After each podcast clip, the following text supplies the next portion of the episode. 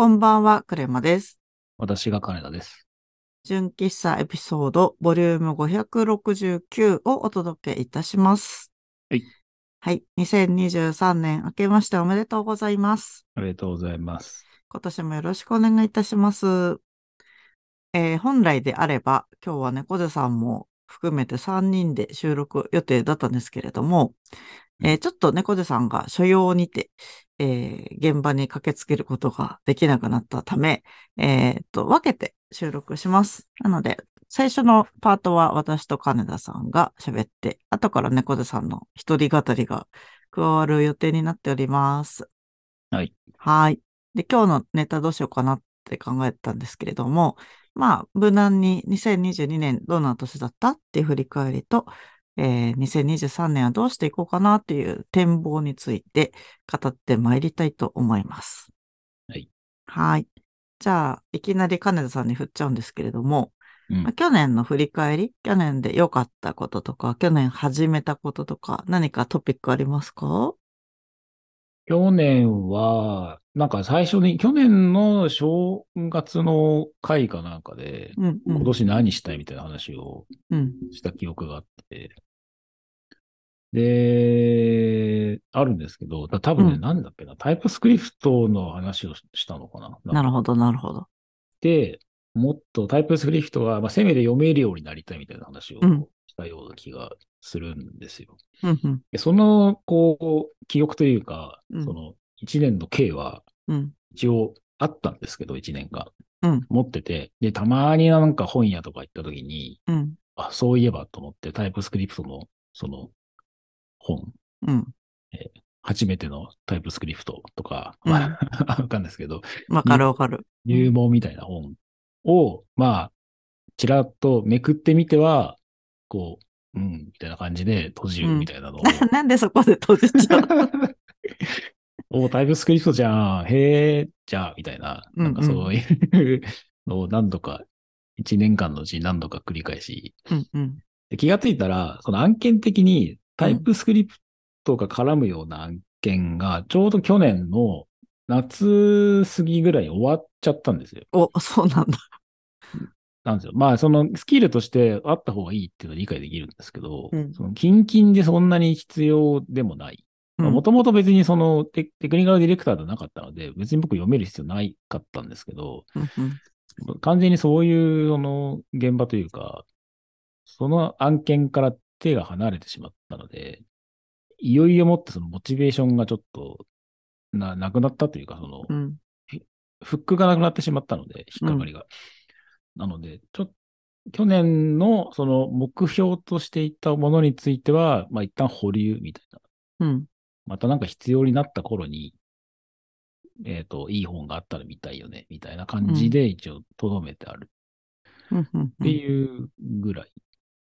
かな。だからその、そう、タイプスクリプト使ってなんかアンギュラーがどうみたいな、うんとか、まあ他に別に Vue.js とかわかんないですけど、なんかその辺のプログラミングのやつを、まあ書けないまでも読めるようになりたいっていう、その希望みたいなものは、まあ、うんまだ温まってるっていう。なるほど。ああ温まってるんですね。そうそう、温めてる感じ。うんうん低温調理中みたいな。なるほど。じわじわと。そうそうそう。熟成肉みたいな感じになっ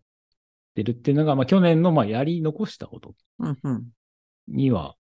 なるのかな。うんうんうん。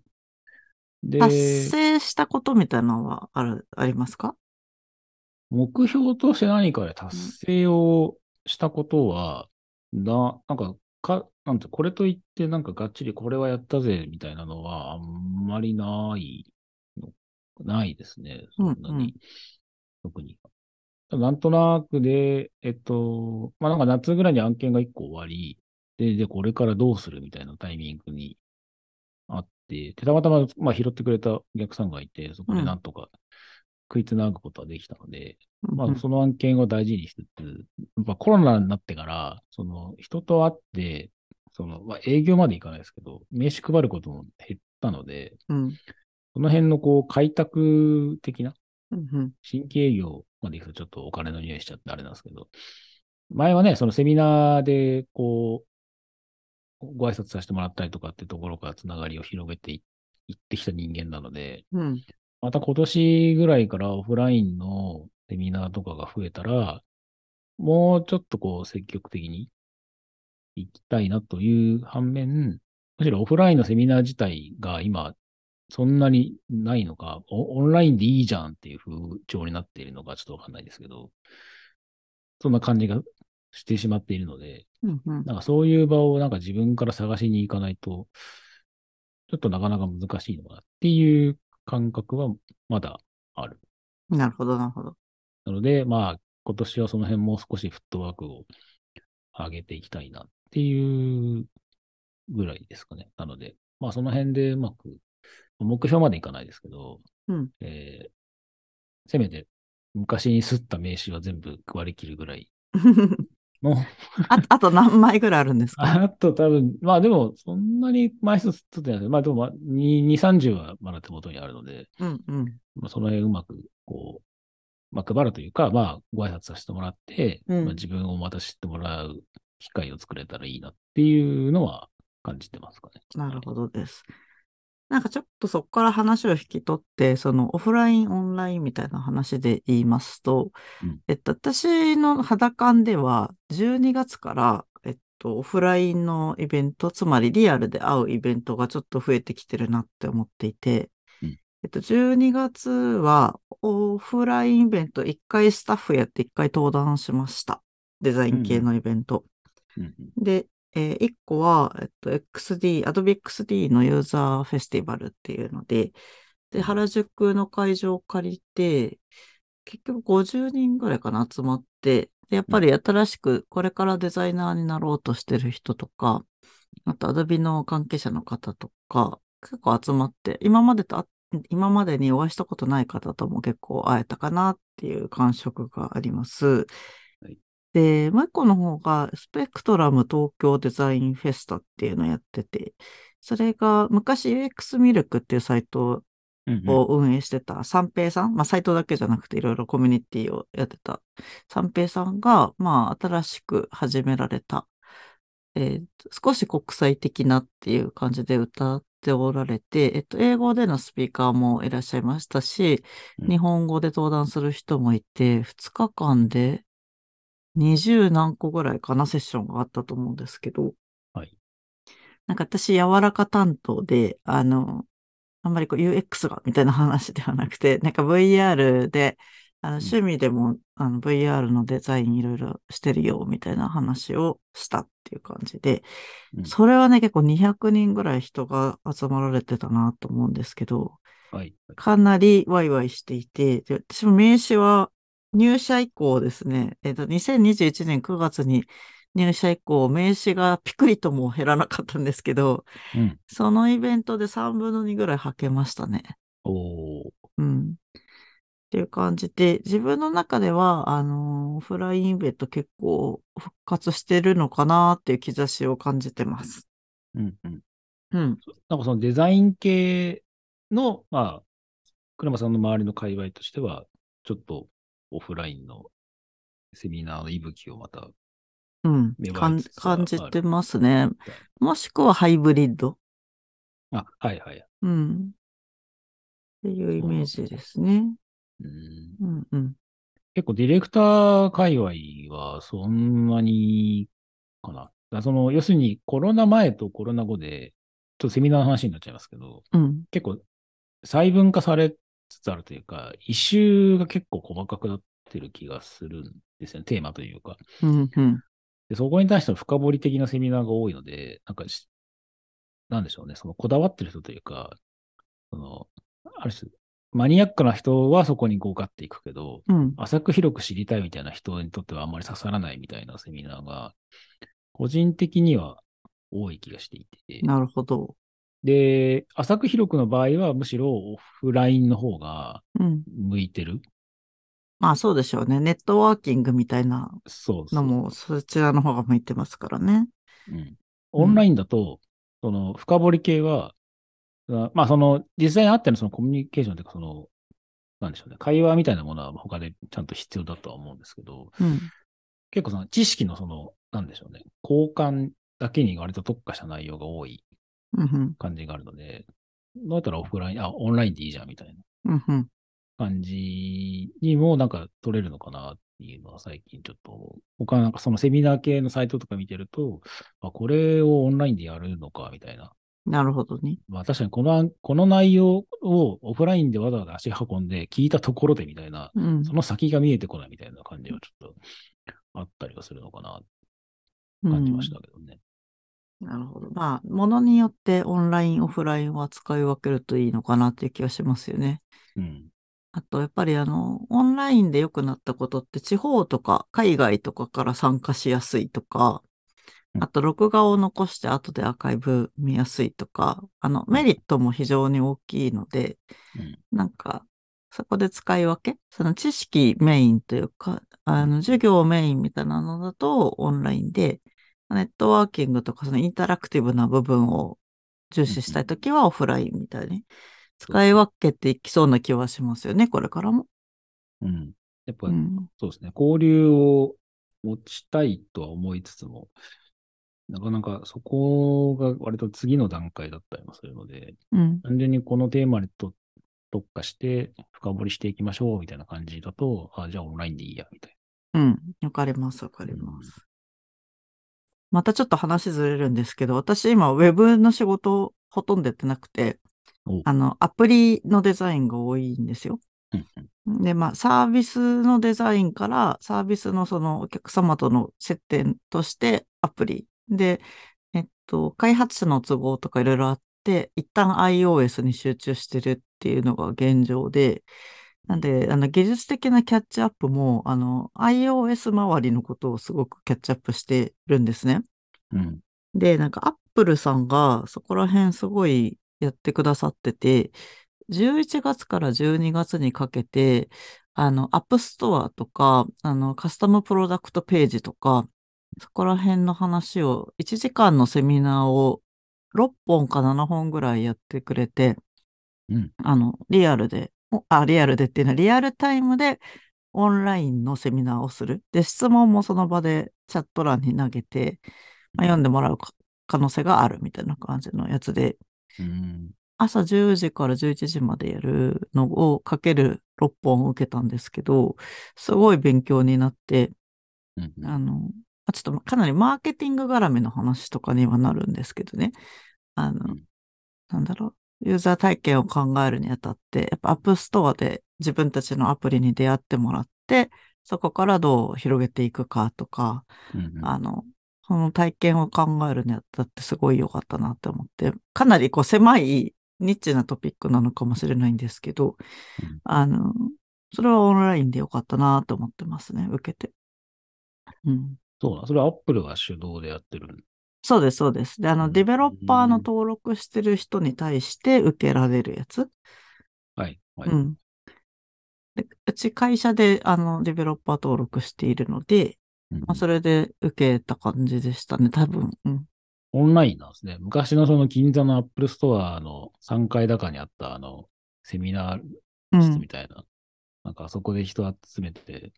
うん。なんかほぼほぼね、なんか1週間に1回なんか毎日だか忘れましたけど、確かに。ね、うんよくやったりとか。最近はオンラインで、で、バーってリスト見ると、本当に多言語でやっていて、うん。英語、日本語、スペイン語、中国語みたいなので、同じトピックでバーって多言語展開していて、で全部その言語の人が担当して、うん。その場で、あの、本当リアルタイムに読み上げて、リアルタイムに質問コーナーもあるって感じで、結構ね、充実のコースでしたね、それは。なかなかアプリもね、デベロッパー向けだと、じゃあどう、その OS の仕様に合わせて、その、まあ最終的にまあ作り上げて、言語も含めて作り上げて、で、それを最終的にアップストアの方で審査通して、どうやってローンチするのかみたいな話うんになりそうですけど、マーケティング寄りってなると、そのアプリを誰にどうリーチさせて、うん。で、どうユーザーを増やしていくかみたいなところも、うん。アップル側が主導で教えてくれるみたいな、そんうなん感じ。まあ、主導、そうですね。知識を教えてくれるので、そこにのっとってやっていくのと、結構審査がすごくあるので、内容に関して、うんこういうものだと通るし、こういうとこ気をつけましょうね、みたいな話とかも含めて聞けたので、はい。うん、面白かった。やっぱウェブの世界と全然違うので、アプリ開発って。うんここら辺の知識が補充されてよかったですね。いろいろテクニックありそうですよね。その、アップストアのおすすめに入るにはどうすればいいのか。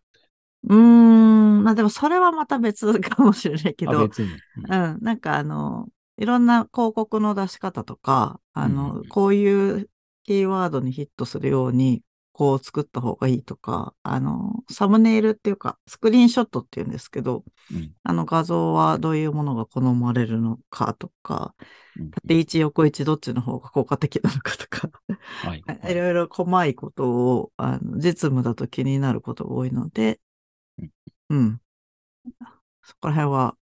結構キャッチアップしましたね。うんなるほど。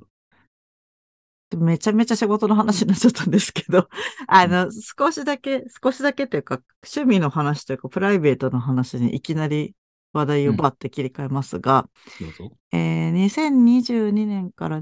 始めたことっていうのがあって、えっと、始めたこと一つ、復活したことが一つです。で、えっと、私、皆さんもこれ聞い長く聞いてくださってる方はご存知かなと思うんですが、サルサという、あの、ラテンダンスをずーっと習ってまして、それで海外の大会みたいの行ったりとかしてましたが、うん。コロナ禍以降、あの、ちょっとやっぱりそういったところに出入りするのを控えていたんですけれども、私やっぱり音楽とかダンスがすごい好きすぎて、それがゼロの生活っていうのがなかなかちょっとできなく2022年はその音楽の方に一回フォーカスしてみようって思いまして、あの、歌を習い始めたんですよ。うん2022年の1月からかな。なんかちょうど1年ぐらい経つんですけど、うんジャズボーカルを習い始めて、あの、ええ一人で習ってるんですけど、うんそうそうそう。で、ジャズボーカル。はい。ジャズの歌を歌う。で、なんか、サルサとジャズってちょっと隣、隣と言っていいかわかんないんですけど、まあ、近い分野の音楽と言ってもいいというか、まあ、語弊もいろいろあるかもしれませんけれども、そんなに遠くないっていうか、なんかあの、裏の拍でこう、取っていくみたいなと感覚が結構近かったりとかして、で、自分がこう、昔楽器とかやってたんですけれども、まあ楽器を家で練習するのもあれだし、歌だったら自分でも歌ってみたいなって、実は下心がすごいあったので、うん。これを機にちょっとやっとくか、みたいな感じで始めて、で、なんか最初は二人一組のクラスで習ってたんですけれども、ちょっとなんか水曜日のレッスンだったんですけど、だんだん仕事の都合がつかなくなってきて、ちょっとあの、別のお教室に通おうって思って、一人で好きな時間にこう、仕事の都合を見ながら予約できるところに変わりまして、で、その二人目の先生が、なんか本当はジャズの先生じゃなくて、ポップスの先生なんですけど、うん。私がジャズをやりたいっていうの、たまたま家から通える先生がその方で、なんかいろいろお話ししてたら、なんか、一旦、あのーなんだろうな、すごい、正統派のジャズというよりは、なんかポップス寄りのジャズで、あの、リズム感の練習とかしてみるみたいな話になって、で、すっごいロジカルに説明してくれる先生だったんですけど、なんかその、やっぱロジックあるとすごい自分が覚えやすいみたいで、うんまあその方のその、拍の取り方、リズム感がとにかく私はすごい弱いっていうことも今回初めて分かったんですけど、うん。リズムの取り方をずっと3ヶ月ぐらい、週1で通ってて、あの、面白くなってきたところなので、もう少し続けて、2023年は、なんか、超ちっちゃい地元のなんかイベントとかで、ちょろってなんか、出れないかなとか思って、画画策をしているところです。はいが、地元ののど自慢に出る。そう、なんか地元でね、よく音楽のイベントやってるんですよね。私の住んでるところ。ななので、で、なんかオープンマイクみたいなやつで、あの、誰でも歌っていい時間とかがあるので、えなんかそうーいうとこに飛び込みで行ったりとかできるかなって思って、ちょっとし宿泊というか。すごいですね。それ。うん。ジャズボーカルが、まずもう、ちょっとピ僕がいまいちイメージができてないですね。もう、あれですかね。スキャットマン・ジョーンしか思い浮かばない。あの方もジャズ、うん。ジャズも歌えそうな感じしますけどね。ススキャットのイメージがあるんですよね、ジャズの。そのああ、なるほど。ドドゥビドゥバドゥビドゥバみたい いや、スキャットももちろんあるんですけど、あの、それ以外も普通にあるなって思っていて、な。うんなんかね、その、どの拍の、その拍一拍をまたこう分割してこっから入るみたいな感覚とか、うんその拍と拍をこうつないで、こううねりというか、を作っていくみたいなとかが、結構何も分かってないんだなっていうことをすごく、もう、なんか分かってないことを分かる一年みたいな感じですね。なるほどね。うん。なんか音程も別に取れてるわけじゃないし、英語の発音とかも、英語の歌詞が多いので、はいはい。英語の発音も悪くて、すごい、あの、ザみたいなのとか、the みたいなのとか発音できなかったりとか、r 発音できないとか、あそういうのもあるんですけど、まあ、なんか別に、なんだろう、何かを新しくやるの楽しいし、うん音楽できるとその場で人とバーってなんかすぐにちょっと試して何かするとかもできるし、まあ、人生を豊かにすることかなって思って始めてます。なんか、カラオケで練習みたいなのできるんですか？それ。あ、そうそうそう。カラオケでも練習できるし、あと、最近 Spotify って歌うっていうボタンがついてるんですよ。こで、あ、多分他の音楽サービスにも、あ、Apple にもカラオケ機能出るって聞いたんですけど、あの、Spotify も前から歌うっていうボタンがあって、それを押すと、ボーカルの音だけ、うん。あの、AI 的な処理で多分、すごい減らしてくれて、あ、の、BGM だけを抜き取って、まあ、完全にボーカル消えないけど、かなりすっごいちっちゃくなるので、まあ、それで歌えるっていうのがあって、まあ、それで遅くない時間だったらお家でちょこっとちっちゃい声で歌ったりとか、うんあとカラオケも会員になって、うん。あの、はい。時々練習に行ったりとかはしてますね。でもなんかカラオケのマイクってこう、すごいエコーがかかるようにできてるから、うん。あれで歌って練習するのはダメって言われていて、なんではいマイク使わないで歌ってる。なるほどね。う。うんん。わかります。なんか、声が返ってきちゃって、うん。あの、自分の音で自分の音程が取りづらい時がある。いうんうんうん。や自分を歌う時よく耳にこう指突っ込んで、あ自分の頭の中で自分の声をこう、反響させてうんうん音取って歌ったりとか、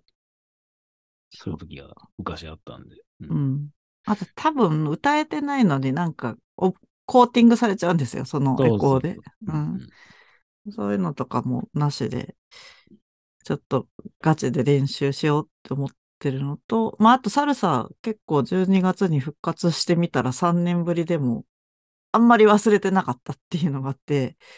体が覚えてました。体がね、やっぱ13年やってたんで、ささすがに染みついてんだなって思ったっていう。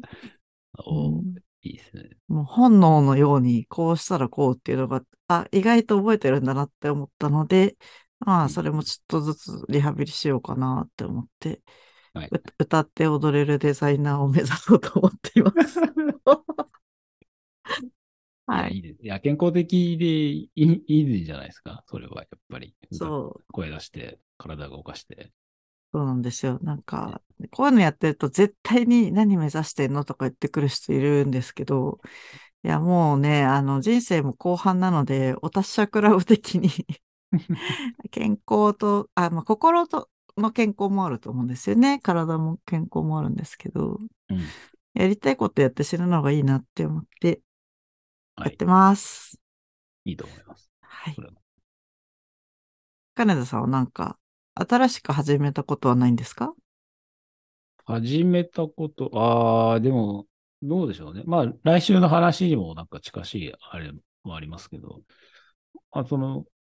PS5 を買ってゲーム配信をしたりとかしてるので、あ、そうだ、言ってたわ。まあでも全然声とか入れてないんですけど、うんうん。その時まだそんなに率先しては。なので、なんかその辺でこう、まあ、あクラマさんとは逆で、体をいかに動かさないで自己表現するにはどうしたらいいかみたいな。感じになりつつあるのかなっていう気は。体を動かさないで自己表現っていうのはどういう意味ですか？オンラインで何かを表現したいっていう意味ですか？そうですね。なんか、極力自分の顔とか、そうんの存在を消しながら、自分が、だ例えば、まあ、PS5 のあのゲーム配信の話になっちゃいますけど、うん自分のゲームでやったものが結局動画としてアーカイブに残るわけですよ。うんうん。それって、自分は顔も出してないし、声も入れてないし、うんただ自分がその時の一瞬一瞬で判断したものが、そのゲーム内において判断したものが、その動画として残るっていうだけなんですね。うんうん。それも僕の中では一つの、まあ、自己表現の一つだと思っているので、うんうん。でそういうのがどんどんこう積み重なって、で、あとで自分で自分のやつを見返したりとかうんししているので、それがこう、昔ほど労力をかけずに、ボタン1個でできてしまうっていう世の中であること、うん。プラス、なので、まあ、いかに、その、まあ、いかにだけじゃないですけど、その、体を動かさないで、うん。自分のやりたいことをやって、で、アーカイブに残して、自分のその、思念みたいなものを。こうデジタル化できるかっていうところどが。ありますからね。。そうそのなんか、こういう意図でこういう操作をしたよみたいなことって、うんなんかゲーム実況って音声で喋る人もいるかなと思うんですけど、うんまあ音声は入れないよっていうことだと、字幕とかで入れたりするんですかいや、いや、もう全く入れないで、その場で一発撮りっていうか、ええに配信流してます。あとで結局、あの、そのサイト上で、その配信がそのままアーカイブに残るっていうだけ。でも本当に純粋にゲームをしてる画面だけが映ってるんだ。そうそうそう。ええ面白。でそれを後で時間経って見返すと、なんでこのうん時この判断したんだろうとか、うん。客観視できるんですようーね。ん。そうあ、この時足音しなかったからこっち行って、結局敵がいたからやられたんだなとかっていうのがわかるので、うーん。その辺のこう振り返りををやるのが、あの楽しいっていうか、そうですね。自分で自分の PDC 回してる感じがあって、個個人的には好きみたいなるほど。なのがあります。面白い。それを2023年も続けていこうかなっていう感じなんですね。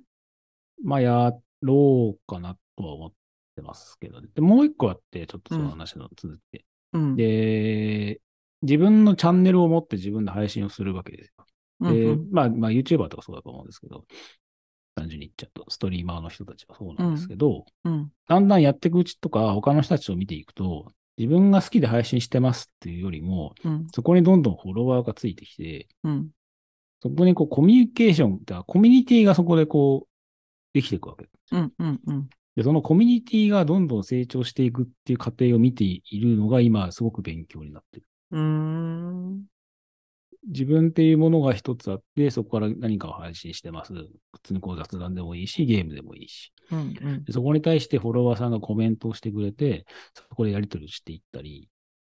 今度コメント欄の人たち同士でコメントの、コメをし合ったりとかしていって、コミュニティがどんどん膨らんでいく感じ。うん。うん。で、膨らんでいくと当然、あの、おかしい、頭おかしいやつとか、うん。あの、女性配信者だとその場でなんかナンパし始めるやつうん。とか、うん。うん。あるあるですね。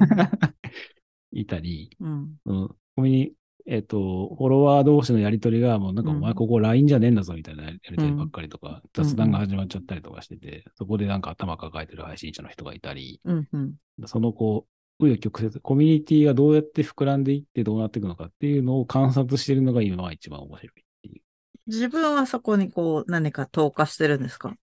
ただウォッチしてるの？もまあ、ほぼほぼウォッチしてるだけですかね。うんうんそこも結局なんか変に、俺がせっかくこのなんか配信者のことを推しみたいな感じで、うん。なんか気持ち悪く粘着するのは嫌なんで、そこは割とこう、距離を取りながらみたいな。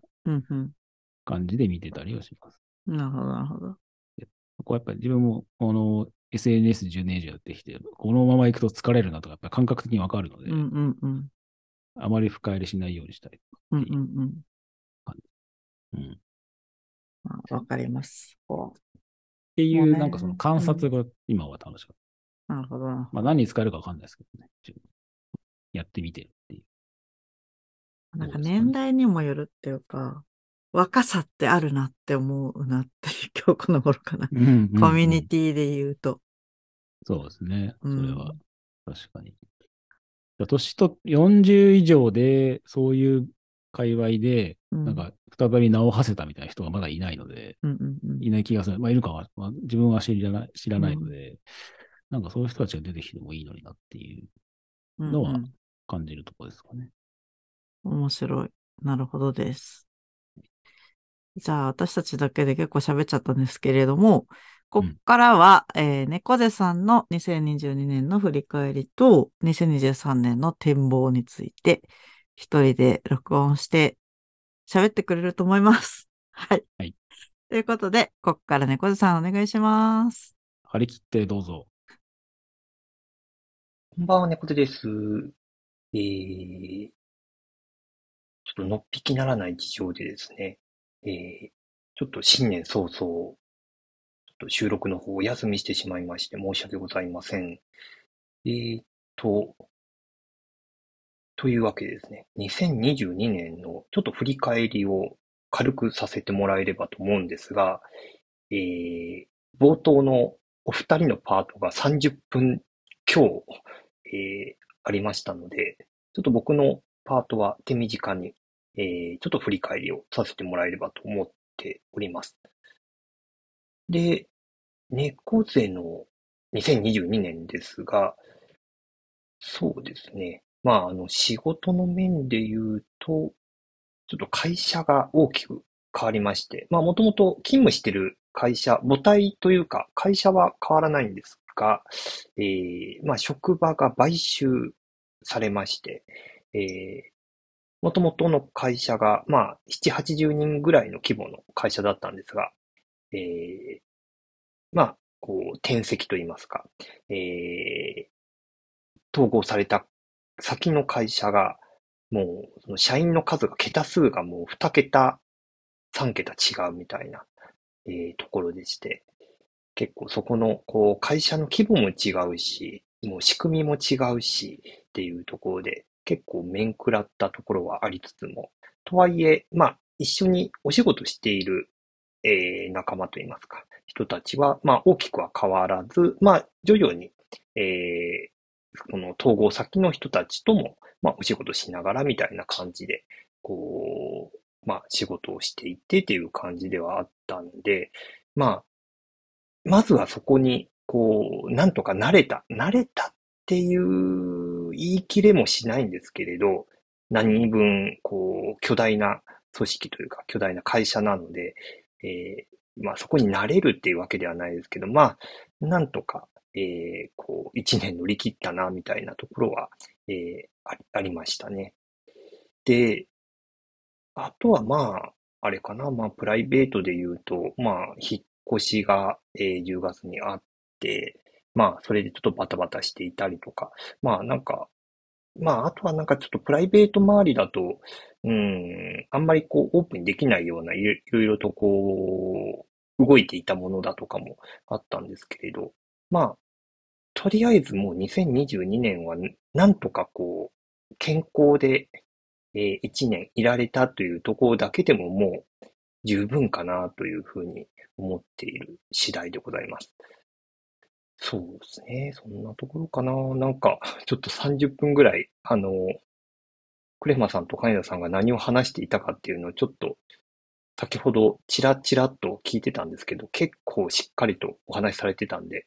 なかなかあの、あの感じの話をこの後、えー、できるかなっていうところだったんで、まあまあこんな感じですかね。まああとはなんかその、なんというか、えー、コンテンツ周りというか、こう、見聞きしたコンテンツで言うと、まあ、相変わらずやっぱこう配信でお笑いとかのライブとか演劇見たりみたいなところはありつつも、特にだか春先以降、徐々にこう生のライブというか、えー舞台を見に行ったり、ライブ見に行ったりみたいなことが、なんかできるようになってきたなっていうところはあって、なんかそのあたりは、こう、やっぱり、こう、生のこうライブの良さみたいなものを改めて、こう、味わう機会っていうのが、こう、ようやく2022年になって、こう、増えてきたなっていうのが、やっぱありましたね。だからなんか、その辺はなんかね、まあ、あの、以前もお話しした通り、こう、配信の良さというか、やっぱりどうしてもこう、現地に行けないとか、あの、仕事が忙し、別の予定があったり、仕事が忙しくたり、忙しかったりして、こう、アーカイブでこう見るみたいな、なんかそこと、こう、生の良さみたいなものを、こう、なんか、こう、共存してもらえるといいなっていうのを改めて思ったところですね。うん。あとはなんだろうな、なんかその、結構そのテレビで、